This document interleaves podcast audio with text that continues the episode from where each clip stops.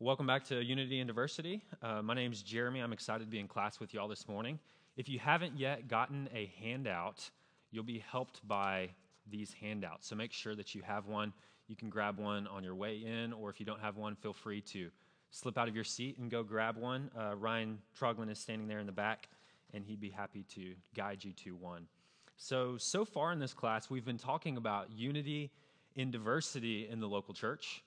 But this morning, we're going to be looking at not diversity, but similarity.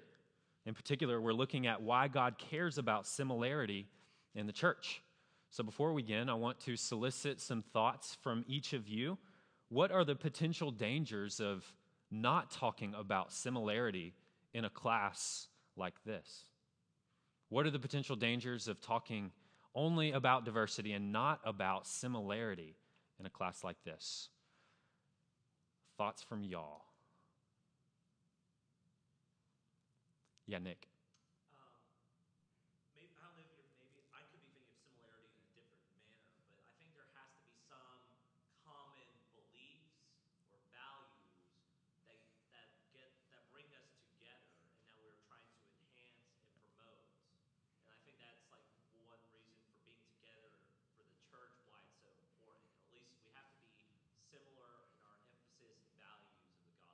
Absolutely. So Nick's just making the point that similarity in relationships, shared values help us to enhance those same values with one another. So he also raises a helpful point. When we talk about similarity, we're talking about people who are similar to us, people who have similar educational background, similar socioeconomic background, just people that we naturally connect with because we share similarity with them. We've been talking about the importance of connecting with people who are different than us. So, me as a young single guy connecting with an older married couple, that would be kind of a diverse relationship that's good and that demonstrates the gospel. But is there any issue with me connecting with, say, someone like Nick Sigalakis, who is also young and single? So that's, that's kind of what we're getting at there. What are some other ways that um, similarity is important to talk about in a class like this? Maybe one more answer. Yeah.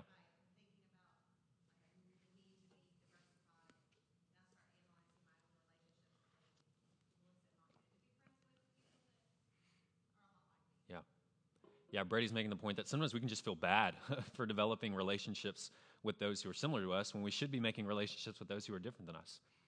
Is it wrong to develop deep relationships with people who are similar to us in the church? I see some shaking heads, no. Maybe someone who's brave enough to respond, why is that okay?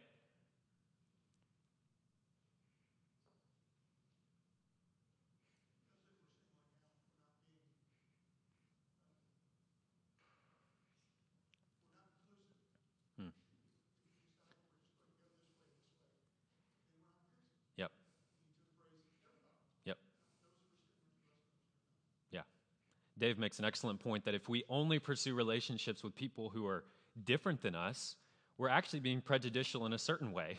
we're not esteeming and valuing all of the people that God in His providence has brought together in the life of our church together.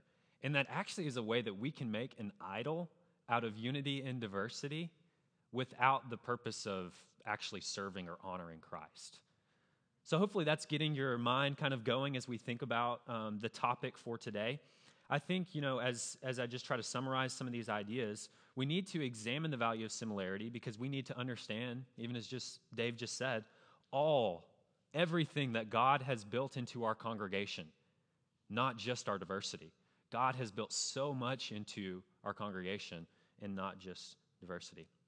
So there's really two dangers that we need to avoid in a class like this. To repeat the obvious, we need to avoid a church where people only befriend those who are similar to them. If that happens, we don't have a diversity that magnifies the gospel. Or if we do have diversity, it's not true unity in diversity, but really just a bunch of pockets of homogeneity. You could think of the difference between, say, like a melting pot and a mixed salad. As the country, the United States, we pride ourselves in being a melting pot. But if you really look at it, or say you go to a city like New York, you're really just going to see a bunch of pockets of people who are similar to one another, but in the same kind of general area. That's more like a mixed salad than it is a melting pot. As a church, we want to be a melting pot. We want to both be diverse, yes, but also to be engaged um, in diversity of relationships with one another, not just to pull apart to different pockets of relationships. I think that's a real danger for a church that's our size, where we're large enough for many different subgroups in their church to form their own subcultures.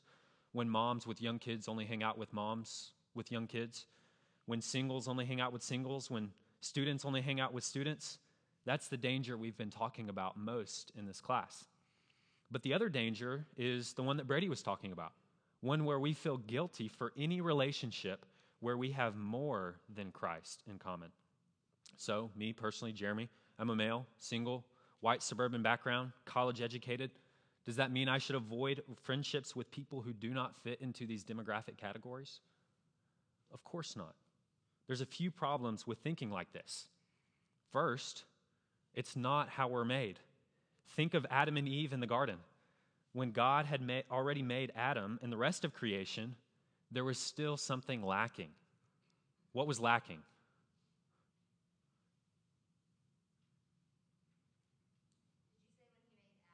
Yeah, so God had made Adam and the rest of creation. Say again? Eve was missing. That's right. One important thing was lacking. Very important. God says in Genesis 2:20 or 2:18, excuse me, it is not good that man should be alone. I will make him a helper fit for him. Just as Sarah was pointing out.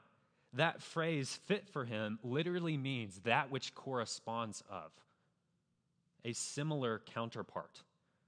God has made us to crave understanding which people who share our background can offer. The second reason is that it's short sighted to think that we should avoid relationships with people who are similar to us. There are some very real spiritual benefits to a relationship where we share more than Jesus, as I'll explain in just a moment. And we need those things to grow as Christians. Do you remember how Solomon closes his book of Ecclesiastes, that famous piece of wisdom literature? He says, The end of the matter, all has been heard. Fear God and keep his commandments, for this is the whole duty of man. That's Ecclesiastes 12:13. God has instilled in every human an innate sense, whether they recognize it or not, of duty to fear God and to keep his commandments. And we seriously handicap ourselves from attaining that goal if we cut ourselves off from those who intuitively or experientially relate to us. The third reason, it's paralyzing. If I simply say, diverse friendships good, similar friendships bad, that doesn't give you any ability to make God, uh, godly trade offs between the two. Just like if I were to stand up here and teach evangelism good, career bad, that's a false dichotomy. I would need to teach on the spiritual value of investing in your career. If I never did that, I would never equip you to trade off time and opportunity for evangelism with time and opportunity for your career, which can lead to evangelistic opportunities. We need to understand the spiritual value on both sides friendships of diversity and friendships of similarity if we're going to make good trade offs between them. So that's what we're going to do for the rest of our time together. I want to look at the value of similarity in a church and then we'll examine some guidelines for navigating the trade offs between different types of friendships. We went fairly quickly through that first section there, that first page on your handout. I want to pause for a moment. If there are any questions, anything to be clarified,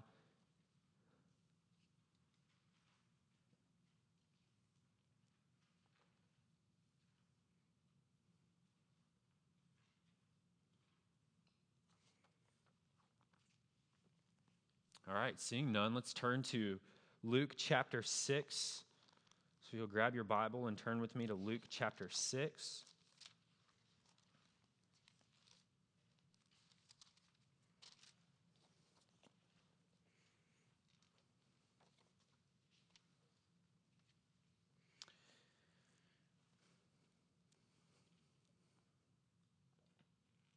And can someone read for us verses 12 through 16? You want to read that for us, Mike? Thanks. In these days he went out to to pray, and all night he continued to God. And when day came, he called his disciples and chose from them twelve, he named apostles Simon, whom he named Peter, Andrew his brother, and James and John, and Philip and Bartholomew, and Matthew and Thomas, and James the son of Alphaeus, and Simon, who was called the Zealot, and Judas the son of James, and Judas Iscariot, who became a traitor. Thank you. On the surface, this passage just looks like a bunch of different names, right? There's a bigger story to these names, though. Notably, this is just an aside, but you see there in verse 12 that right before Jesus makes this huge decision of who the 12 disciples are going to be that are going to follow him, that are going to later be sent out by him to build up his church, he spends all night continuing in prayer to God, seeking wisdom from God, asking for God's direction. But again, he finally lands on these 12 disciples, and there's a kind of a diverse group here, a very kind of ragtag group of different men with different backgrounds. Think about Matthew, who's also called Levi. He's a wealthy tax collector who serves the interests of the Roman Empire. The Jews view him as an instrument of Roman oppression and a thief for charging higher tax rates to pad his own pockets. But next, consider Simon the Zealot. Zealots were the radical political activists of the day who were zealous for the Jewish law and who hated Rome. Here we have one man who works in service to Rome and another who would love to see Rome overthrown. Both men would never in their lives think that they would be sharing a meal together until they met Jesus, who unites those at odds with one another. But not only do we see diversity in this group of disciples, we also see some similarities. Who were the three disciples closest to Jesus? Peter, James, and John. Anyone know what these three disciples shared in common with one another? Yeah, all Galilean fishermen. Both James and John were brothers and fishing partners with Peter, so they ran together quite often. They probably knew each other pretty well. And whatever Jesus' purposes were for choosing those three, he didn't shy away from their similarity. So, what is the value of their similarity? Well, mainly that people who are similar to each other intuitively understand each other. Whenever I lived in DC as someone who had never lived outside of the South before, most of the time when I interacted with new people, it took a while to kind of start to understand one another. There was some, such a diversity of background, and that's even within the same country with a shared language. But oddly enough, there's a unique amount of Baylor grads in the DC area. And so, as a Baylor graduate myself, whenever I would run into a Baylor grad, we immediately had that in common. And then conversation was able to just reach a certain level that wasn't able to happen right away with different people. So, that's just an illustration of how a certain similarity that we shared was able to kind of cultivate or foster deeper conversation, deeper relationship, a certain relational capital that could be leveraged for good purposes. So, whether it's a similar life stage or similar culture, similarity gives someone a natural understanding of you. They don't have to ask. And that understanding is so useful. So, let's think about four particular reasons that this is useful. You'll see the first one there under subpoint A on your handout. People who understand you can instruct you better. Turn with me to Titus chapter 2.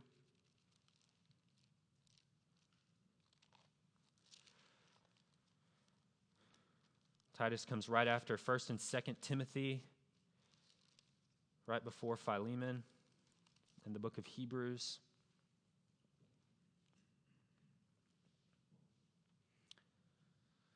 Titus chapter 2, starting in verse 1, Paul writes to Titus and he says, But as for you, teach what accords with sound doctrine. Older men are to be sober minded, dignified, self controlled, sound in faith, and love, and in steadfastness. Older women, likewise, are to be reverent in behavior, not slanderers or slaves to much wine. They are to teach what is good, and so train the young women to love their husbands and children, to be self controlled, pure, working at home, kind, and submissive to their own husbands, that the word of God may not be reviled. Why in Titus 2 does Paul instruct these older women to train the young women to love their husbands and children and to instruct these children? Why not leave all the training to pastors? Well, because men and women are different. No matter what the culture says today, men and women are different. That's why. And older women know something about being a young woman that neither the young nor the men can speak to. Of course, this does not mean that others besides older women are incapable or inept at instructing the younger women, but that God uses the distinct similarity between older and younger women in the church for their edification. I wonder this begs the question who might you share similarity with that you could leverage that similarity for their edification? Who within the church might you share some similarity with that might receive your instruction or your encouragement, your exhortation because of the similarity that you share? Because they trust and know that you understand them. Moving on to that second point people who understand you can encourage you in your struggles. Think of Second Corinthians chapter 1 verse Paul uh, verse 4 Paul says, "We may be able to comfort those who are in any affliction with the comfort with which we ourselves are comforted by God." Or most profoundly, think of the incarnation, that is when the Lord Jesus Christ, the Son of God, took on flesh and became human.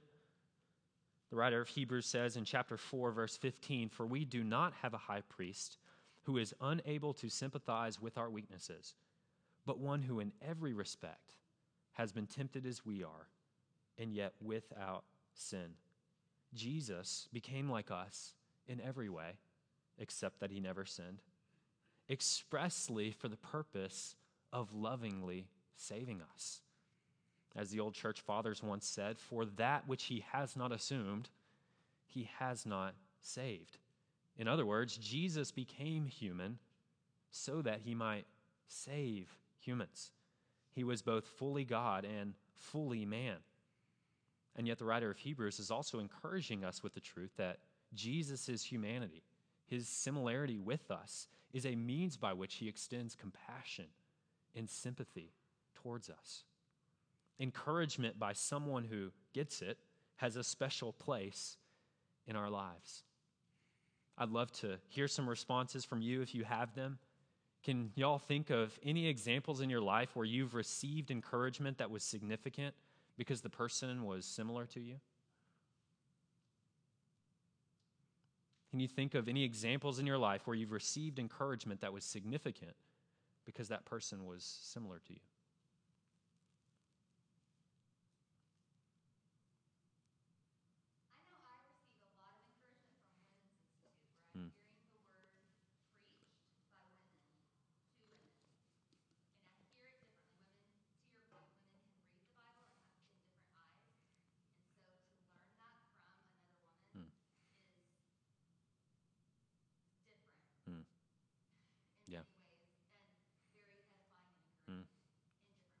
Praise the Lord. Sarah's noting the just encouragement that she receives at the Women's Institute that's hosted here at UBC, where women gather to hear instruction from God's Word, where they're, yeah, being taught different doctrines of the Word. And there's a, yeah, just a special encouragement that comes from gathering with those women and hearing other women teach the Word to one another. That's good. Any other examples of ways you've been encouraged by those who are similar to you? We can give praise to God for.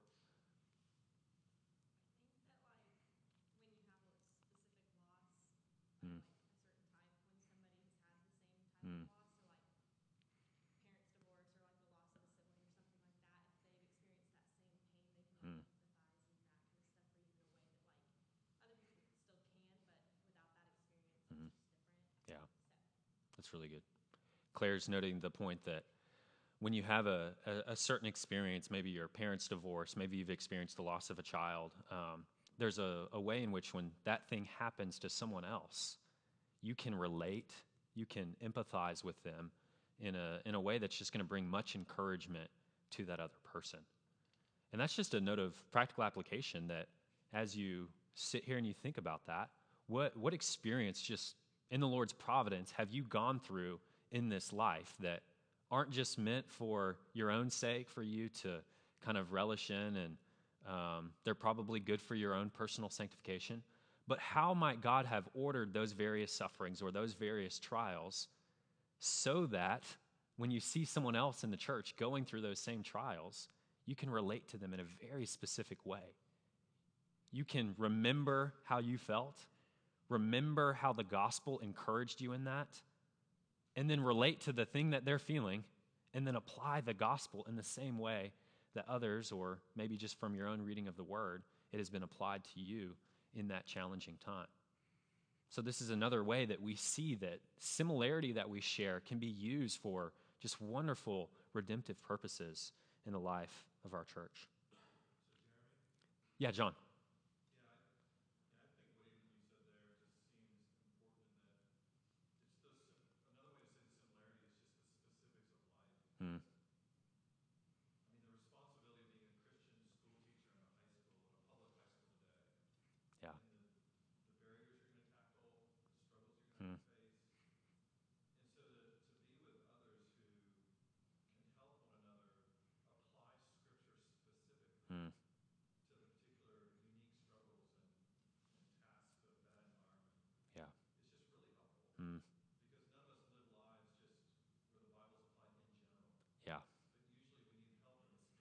That's good.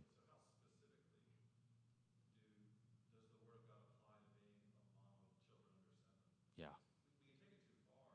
Yeah. Sometimes it helps to, to be around others who, who where we, we're applying the gospel specifically. Mm. The specifics of what we're doing. Yeah. Super helpful. John's making the point that um, there's there's so much specificity to our lives. Each of us have a specific context, a circumstance, maybe a job, as he pointed out, a school teacher in a public school that faces specific problems. And so, how can we then take this word that we've experienced in a specific way and then help them understand and encourage it, apply it to that's, that specific situation? It can be very easy to just kind of get caught in the motions of life or just life in the church body and to not think about the need for some of that specific encouragement or instruction from God's word. But we should always be um, kind of putting ourselves in other shoes and trying to understand how we can bring God's word and bring the gospel specifically to bear on those various situations.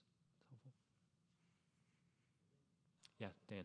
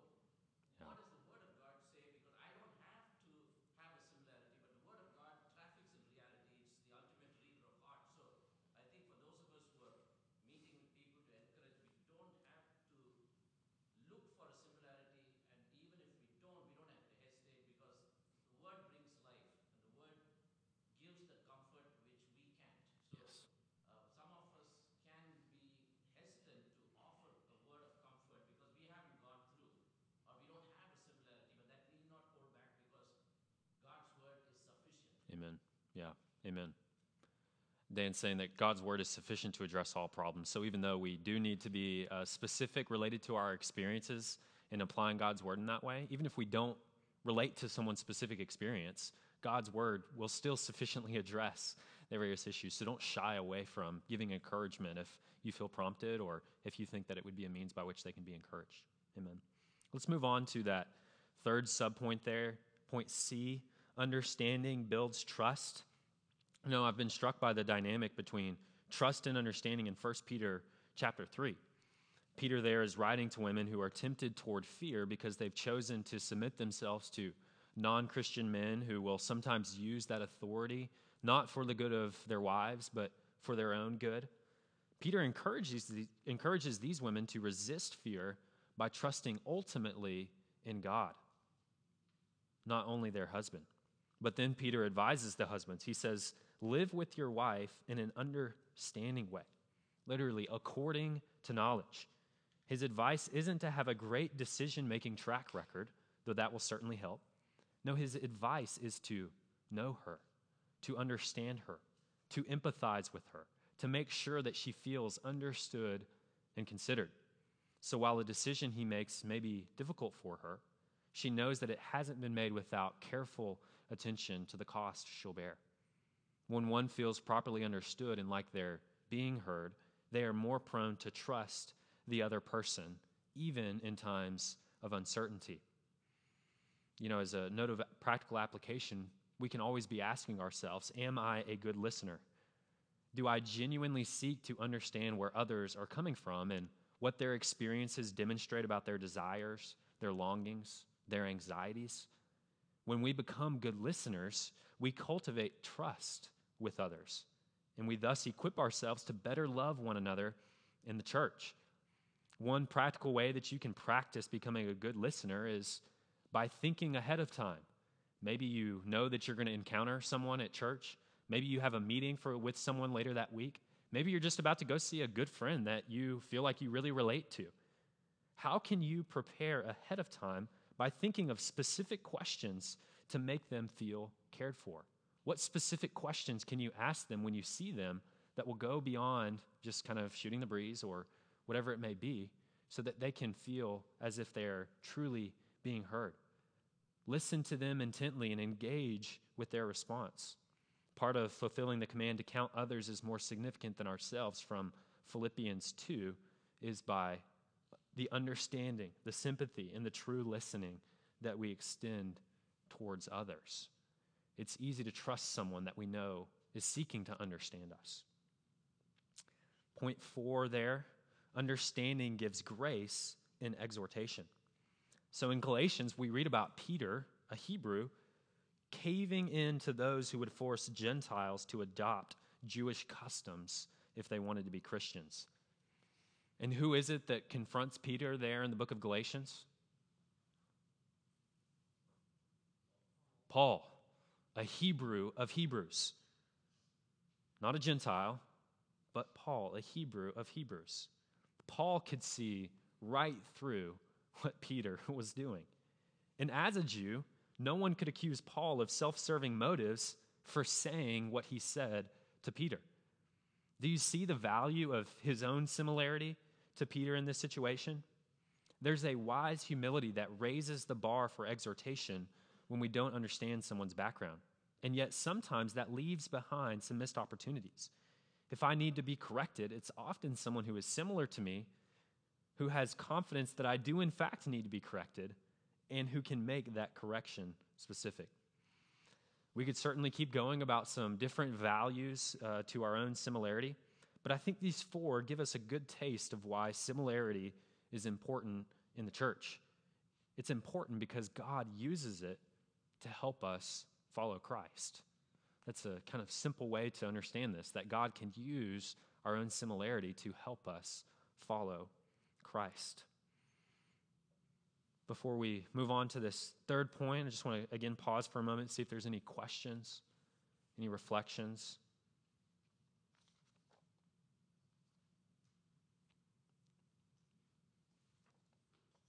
value of similarity and, and to point A about the comment of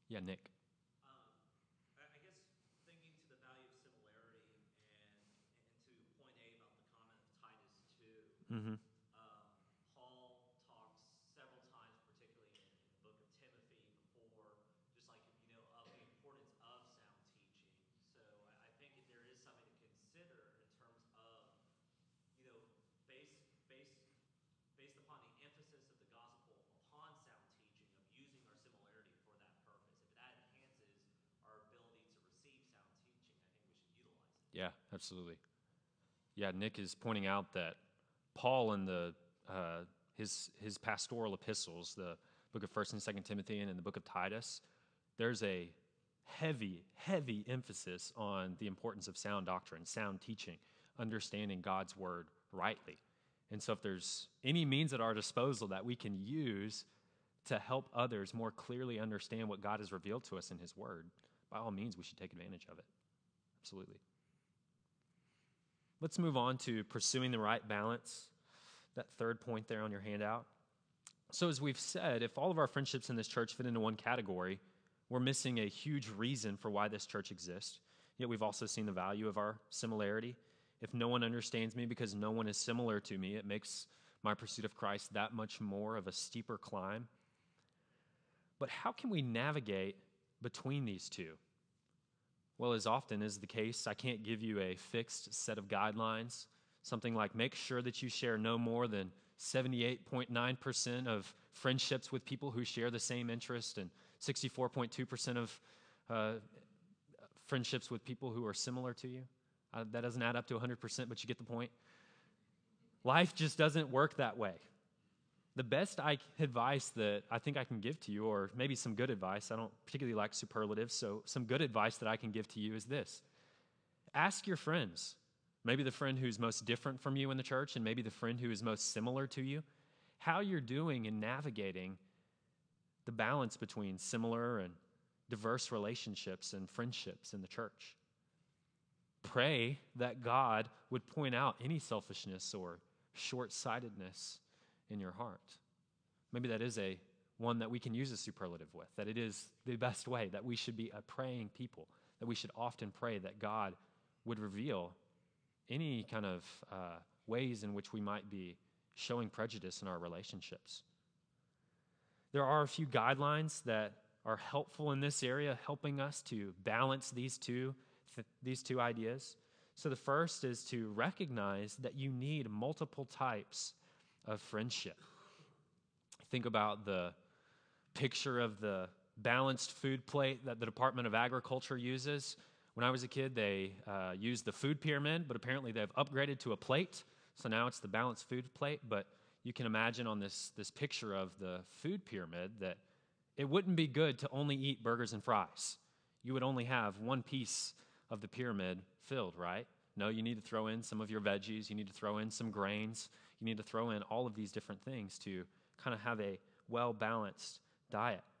So we can think of striving to cultivate a balanced plate or pyramid of relationships in the church. There are relationships where someone especially builds up into you and encourages you. There are relationships where you build into and disciple someone else. There are mutual friendships. And then here's the key there are relationships where you are only friends with this person because you're a Christian, not for any natural reason. All are healthy and important. Some of these categories can overlap, but if there aren't any in that last category, friendships where Christ is the only thing you have in common with someone, you should be concerned. You should also be concerned if you don't have any friendships with people where you share a lot in common. That's probably not sustainable. The lack of those friendships isn't a cause for a pity party. No one in my church understands me. Remember, God has put you here, at least for now, for a reason, and He understands you. And as Dan made the point earlier, God's word is sufficient to sustain us. But it is a good cause for a conversation with someone you trust.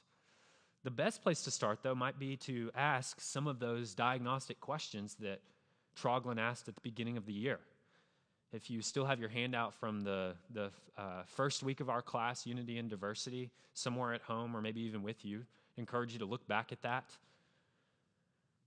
how often do you have meaningful conversations with those who are different in age from you?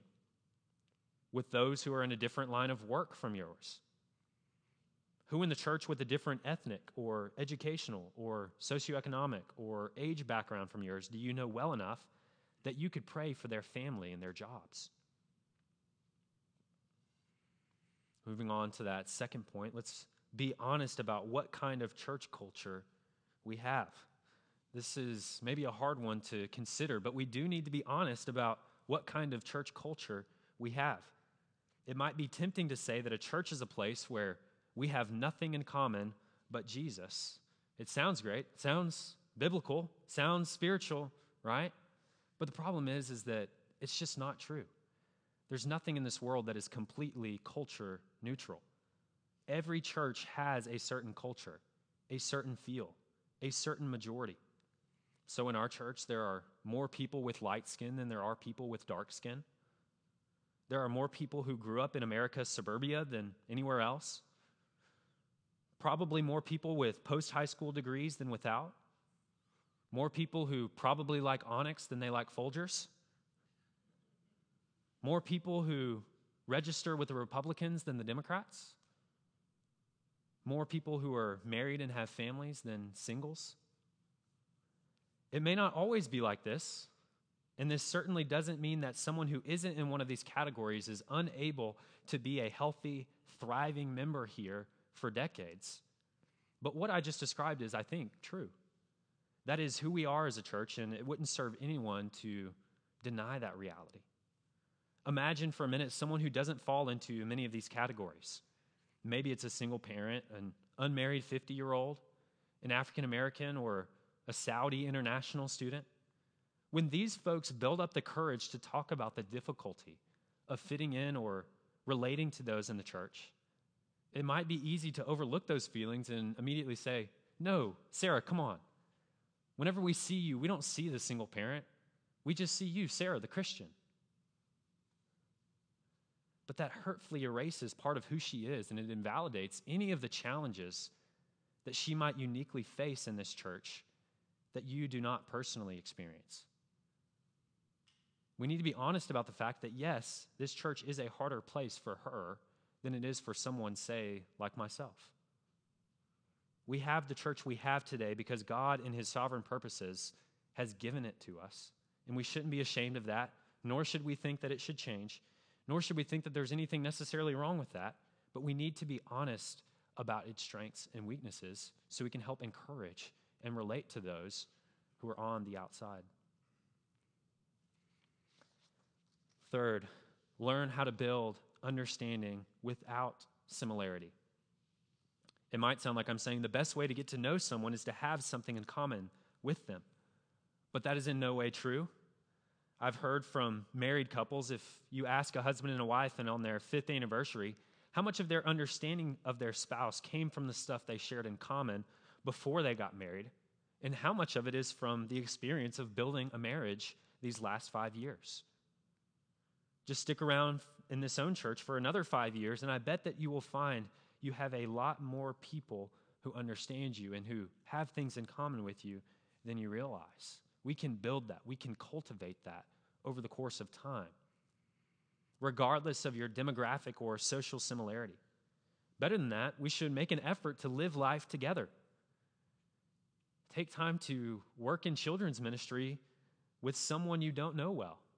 That's one of the coolest things about working in children's ministry, other than sharing the gospel with children, is that we get to serve alongside those who are maybe different than us. Disciple someone from an unfamiliar background. I, again, I, I gave that book away when people are big and God is small um, earlier because it, it speaks into this issue of fear of man. And uh, Satan loves to use the, the fear of man that we all feel to keep us from starting discipling relationships with other people. You think, oh man, this person probably wouldn't be interested, or oh, this person's like, they're too different for me. I don't know if it would work well. And so we just don't do it.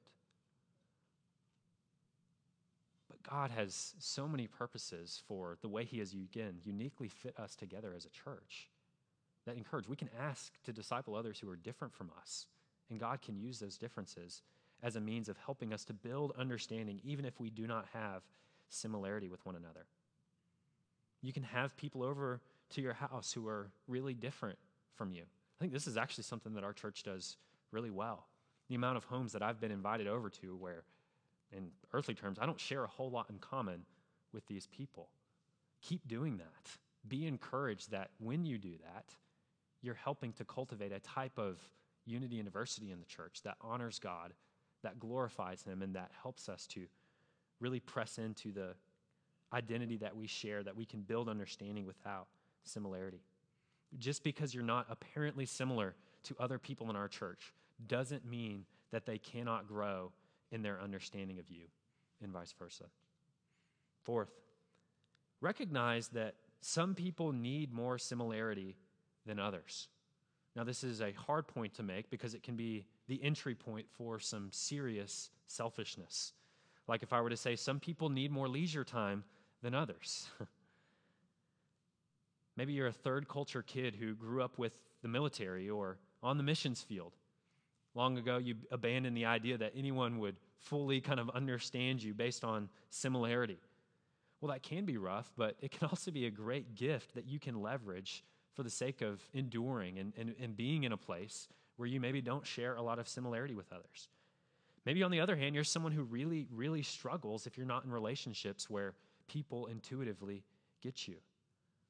God has good purposes for how He's made you as well. And again, that doesn't give you a get out of jail free card or a means to be complacent or a means to be even sinfully uh, unwilling to grow and to press into relationships that are um, dissimilar to you. But not every person is built to be a trailblazer.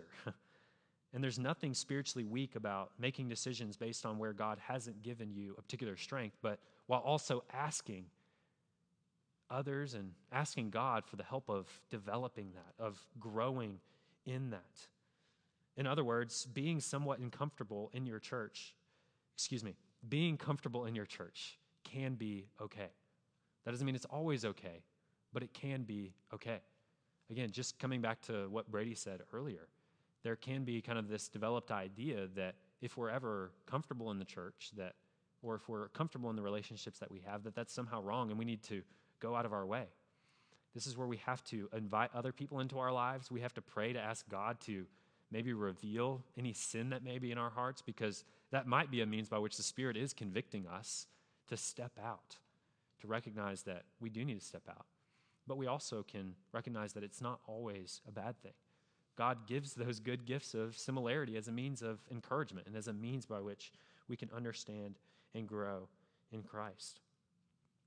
Remember, one way to make sure you're not using this as an excuse to slip into complacency is to talk with your friends about that and to check your friendship plate or your friendship pyramid, as we talked about a little bit earlier. If you can go through and think of people in those different categories, that probably means that you're in a fairly healthy spot. Fifth, or point E there on your handout, aspire to relationships where similarity isn't necessary the more we fall in love with the gospel and with Jesus, who we share in common with every true Christian, the more that we'll find it natural to build relationships across chasms that the world would consider unnatural. That's the beauty of the gospel.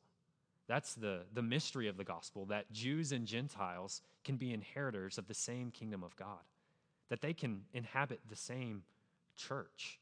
People who are diametrically opposed to one another through Christ have everything in common. And so, as we consider these topics, we must recognize that we need to aspire to relationships where similarity isn't necessary, but because we have Christ in common, we can relate. The more experience we have loving the other, and by the way, the workplace and neighborhood and a marriage are great training, training grounds for this, the better we'll be in situations where we don't share a lot in common. We shouldn't settle for churches built on a community of similarity. Again, we shouldn't settle for churches and church communities that are built on similarity. Instead, we should aspire, we should aspire to build relationships where all we need in common is Jesus. Again, that's kind of the, the thrust of much of what we've been talking about over the course of this whole class. There's a unique way that being unified in diverse relationships demonstrates the beauty of the gospel. Course, we're taking a class to recognize the, the beauty of those similarities in these relationships. But again, as followers of Christ, and as those who still wage war against the battle of sin in this world, we must recognize that very easily we can slip into complacency when we're pursuing friendship or relationship in, in, similar, in similar ways. We can forget that we can indeed have only the gospel in common with someone else and that's sufficient. And in fact, we should aspire for those types of relationships and that type of community within our church. Finally, point F see similarity as a special and potentially dangerous stewardship. I hope that one thing you take away from all of this is that In a church that desires to glorify the gospel, similarity brings cost as well as benefit. The benefit is a natural understanding that can help us in powerful ways. But the cost is that this same similarity can overrun our unity in Jesus. In other words, because we share so much in common, we can be complacent about the spiritual things that we share. So when we find ourselves in relationships that do share a few things in common, we need to see that as a special stewardship from God. Again, when we find ourselves in relationships where we do, in fact, share in common several different things or some things with someone, as Christ followers, we need to recognize that that comes with a stewardship. It's not just a gift from God, but a stewardship, something that is to be used for His specific purposes. You know, at UBC, we resist having life groups that are oriented around similarity as much as possible for reasons that you can now understand. We want to magnify the gospel by having diverse relationships in the life of our church. But there are some places where we have groups that have similar interests. Sarah pointed out the Women's Institute a little bit earlier.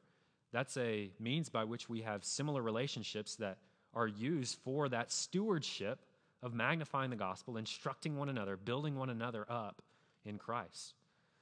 One of the areas of ministry I oversee, college ministry, is another one of those areas. For young, impressionable students, the opportunity to provide focused teaching, mentorships, and friendships with peers seems to be to us a, a benefit that's worth the cost of similarity. And yet at the same time, we want to limit that cost, which is why we encourage students to be a part of intergenerational life classes and equipping classes and life groups and discipling relationships. As we think about the, this reality that similarity has a special and potentially dangerous stewardship, we have to ask ourselves different questions. Do you have a friendship where you share ethnicity or hometown or school or profession? That's great. Praise God for that. But are you using it well? You should be more specific in your encouragement, more knowledgeable in your exhortation. When you answer the question, what's the value of similarity in that relationship? I hope that it's not because it makes things so comfortable, but rather that it's because I can steward this for the sake of this person's benefit, for the glory of God, and for the edification of our own church. Let's use our similarity for God's honor and glory, not just our own comfort. Now we've finished a little bit early because I want to ask a few different questions and hear some feedback from each of you, and then we'll take some time to dismiss before we head over to our, our service later. So, which of these values of similarity this morning have been particularly helpful for you?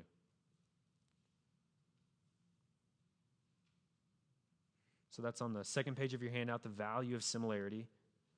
Which of these values of similarity have maybe been particularly helpful for you, or ones that you would maybe add that we didn't cover this morning?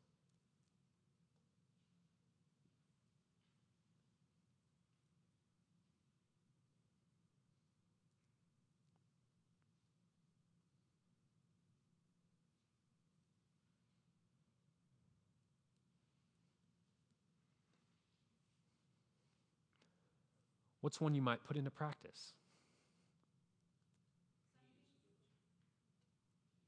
Go ahead, Joy.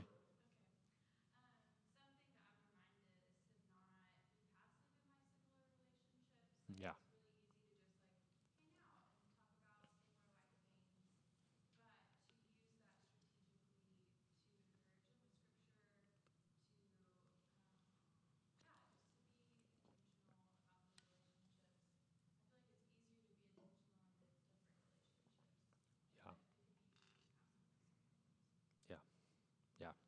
Joy's making the point that it can be very easy to just become passive in relationships with people who are similar to us, just kind of continue on because it's just natural, it's organic. But there is a level of intentionality that relates to that stewardship. If we're going to steward these relationships well, we need to be specific about our encouragement, specific about our exhortation to them, specific about the ways that we can leverage those relationships for the gospel. Yeah. Were you going to add something, Dan? Oh, yeah, similar to what we were just talking about.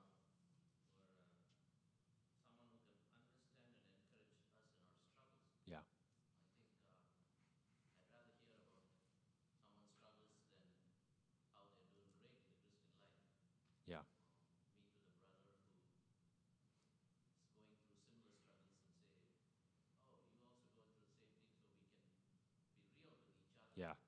and see how uh, we can specifically encourage one another in our struggles. Uh, so that's uh, one of the ministries that the writer of the Hebrews points out in Yeah. verse 10, but it's not limited to just on Sunday morning. It's a lifelong pursuit and it's a daily uh, thing. So intentionally in encouraging one another in our struggles, Yeah. um, I think is one of the ways that I think being similar because we share the same struggles. Yeah. Yeah. Dan's making a point to particularly note like the things we struggle with. Life is hard and we do struggle with various things.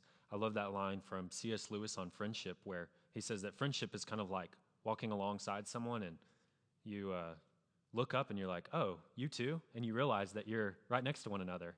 And struggles can be kind of the same way.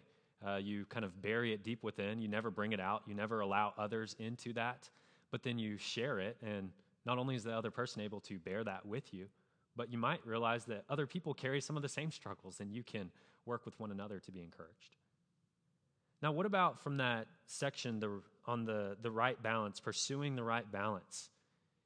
Which of these, would you add any to these? Are there any that were particularly convicting or maybe that you would push back on?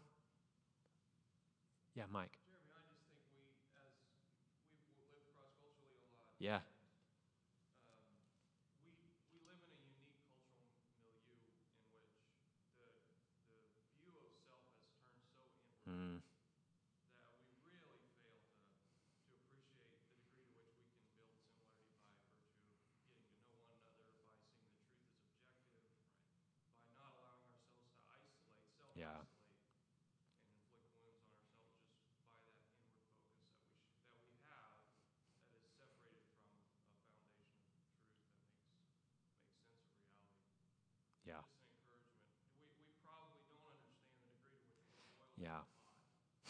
and you think about terms like intersectionality and other ways in which we create these marginalizations Yeah. of ourselves. Yep. And there's just so much more. We, we find it to be the case that we can go into cross-cultural setting and work with people who we share absolutely nothing in common with, including language Yeah. and culture, and build rapport through understanding, and that life experience becomes shared Yeah. and you can appreciate an objectivity of truth and reality Mm, that is so refreshing and that our culture just sorely suffers. mm. Amen. Yeah. Mike's making the point that I think, particularly just in our current cultural setting here in America, we're so inwardly focused. There's a certain kind of, he used the analogy, a pot that we're sitting in that is swirling with all sorts of waters of different values, modernity, intersectionality, various things that cause us to look within ourselves rather than out into the ways that we can connect with others who are different than us. Um, and we need to be aware of those things. If you want to be instructed and edified to think more about that, you should go ask Mike some more questions, a learned man who has much to say. Hey, and I've been reading a book that's really challenging but good in that respect called The Rise and Triumph of the Modern Self. A plug for the rise and triumph of the modern self. Carl Trueman, fantastic. Yeah, absolutely. Yeah, John. Just your first reflection question there, how do, do the scriptures teach positively about similarity in relationships and friendships? Do you maybe have a comment on how the scripture even progresses from Old Covenant to New Covenant and how God locates the weight of what we hold similar differently across the storyline of scripture? You know, where you read enough, you read some of the Old Testament, you think, oh, he expects, he wants us to be similar in our diet. Mm, He wants us to be similar in mm, yeah, but yet, taking the whole Bible, you go, okay, but he's moving this in a direction where he's putting the weight of similarity away from certain cultural variables and values and onto what it means to be in Christ. yeah, What it means to, I don't know, do you maybe have a comment on yeah. just how to read the Bible in a way that takes Mm. Yeah, that's really good.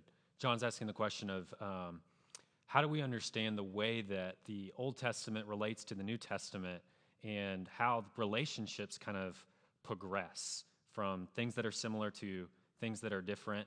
What is it about living under the Old Covenant era in the Old Testament as compared to living in the New Covenant era under Christ that informs our relationships with one another? So, uh, just quickly, and then we'll dismiss. You think about in the Old Testament, there were all sorts of different laws and um, practices that were required in order for you to be considered as a part of the covenant people of God.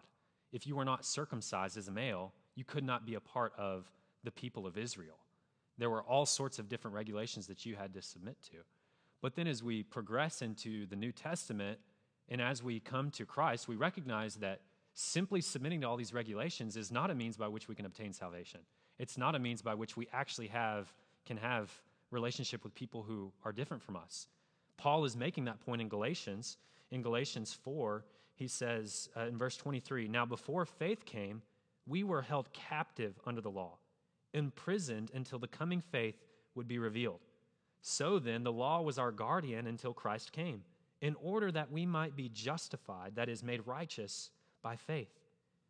Now that faith has come, we are no longer under a guardian, for in Christ Jesus, you are all sons of God through faith. For as many of you as were baptized into Christ have put on Christ. There is neither Jew nor Greek, there is neither slave nor free, there is no male and female, for you are all one in Christ Jesus. And if you are Christ, then you are Abraham's offsprings, heirs according to the promise. The gravity of what Paul is saying here to these Galatians is magnificent. I mean, it's, it's so weighty to recognize that these Jews and these Gentiles who share nothing in common can now relate, not because of these laws, not because of any other sorts of things they share in common, but because of what Christ did on the cross. And so, by faith in the sufficiency of what Christ did on the cross, by belief that it is only in Jesus that they can obtain salvation, they now shall share everything in common with people who are different from them. And so let that serve as an encouragement. I'm, I'm glad John brought that point up. Let that serve as an encouragement that in Christ we can share commonality, we can share similarity with people who are, in terms of the world, completely different than us. And we should go out of our way to pursue those types of relationships. And praise God for the blood of Christ. Blood that puts people who are our enemies to become our friends. Let me pray for us and then we'll conclude. Oh God, we, uh, we rejoice at the plan of salvation that you have purchased for us through the Lord Jesus Christ. That first and foremost, as enemies of you, you would reconcile us to God through putting your own son to death on the cross. God, we're grateful for the gift of faith that you give us that enables us with pure eyes to see our need of you, to confess that need, and to thereby, through faith, have relationship with you again. God, may that, may that gospel impress deeply upon our hearts the need for pursuing deep relationships with people who are different from us, because we know that in Christ, we share everything in common with them.